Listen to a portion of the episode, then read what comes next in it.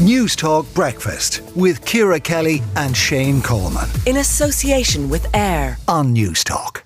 But first, it's across all the papers the protests in County Clare uh, at the Magowna Hotel in Inch. Uh, the headlines are quite stark. Warning, it says the Irish Times, that anti migrant protests could escalate amid coalition tensions over response to crisis. And then, uh, this will come as a terrible surprise to you, Shane. Cabinet failing yesterday to actually come up with anything meaningful that would uh, deal with this crisis in any way. Cabinet ministers clash over handling of refugee housing amid fears of rise in protests. What this is is doing, Shane, is is stoking the flames of the far right who are trying to become stronger in this country, to become more divisive and to target individuals. And the question I have to ask this morning is what is different between the protests in East Wall that we saw just a couple of weeks ago that caused so much uh, anger amongst people when you had these kind of visceral protests outside uh, an accommodation where some people were staying and Magowna Hotel in Inch in County Clare. Just because you've got tractors as opposed to placards, what difference does it make? Ultimately, we are targeting a group of vulnerable individuals who the state has an obligation, whether you agree with it or not, the state has an obligation to house.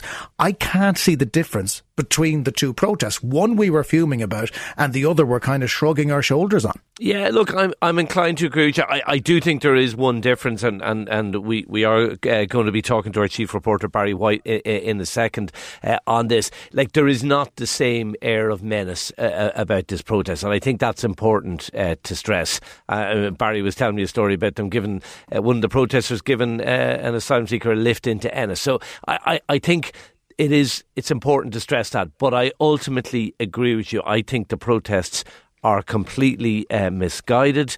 Uh, I mean, I, I, hear them talking about the lack of services for asylum seekers. I don't think that is their concern, and I think that is disingenuous. Is it the perfect place to put um, whatever it is, thirty-seven asylum seekers? Of no, co- of course, of course, of course it. Not. Yeah. But we're trying to find housing for eighty thousand people. So you know what? We're going to all have to make uh, compromises uh, in in relation to that. I don't buy the argument as well, and it's constantly put about we need consultation and we need engagement. To me, that means a veto like you know what are we engaging on? What are we consulting on ultimately here? Like we need to find housing uh, uh, for these people.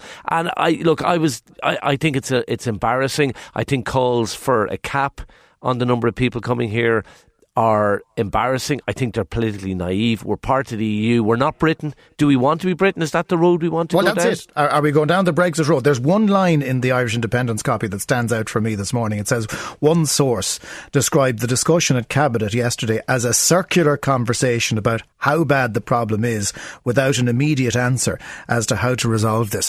And if that doesn't sum up this government's attitude towards housing I, yeah, I general, think you're unfair. I, I, think you're actually really unfair about that. I, I really really do, Jonathan. I, I don't. So? Uh, because I like they, they, they're trying to find housing for 80,000 people. It's really difficult. They've talked about um, uh, pod housing. They have talked about uh, rapid build housing. Know, but they none of these solutions are easy. Like they, they're, they're, not, they're, easier than the government is making them, Shane. They could they? easily put modular housing in place. They have delayed and delayed well, and delayed. Like there's lots pretending of question like marks. crisis. There's lots of question marks about uh, uh, modular housing. I'm married to a planner, uh, and and she's dead set against modular houses. She thinks they're a terrible uh, idea. I don't think there's easy solutions to this. But uh, what, what, I think we can agree on, I, I think protests.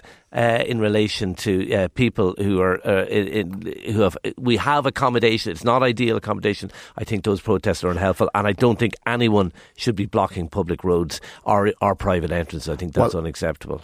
Should we allow this type of process to happen? Should there be consultation or a cap on the number of refugees as is being suggested? Let us know what you think this morning. 53106 for a cost of 30 cents. You can get involved with the programme as well through WhatsApp.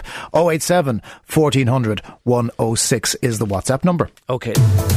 News Talk Breakfast with Ciara Kelly and Shane Coleman. In association with AIR. Weekday mornings at 7 on News Talk.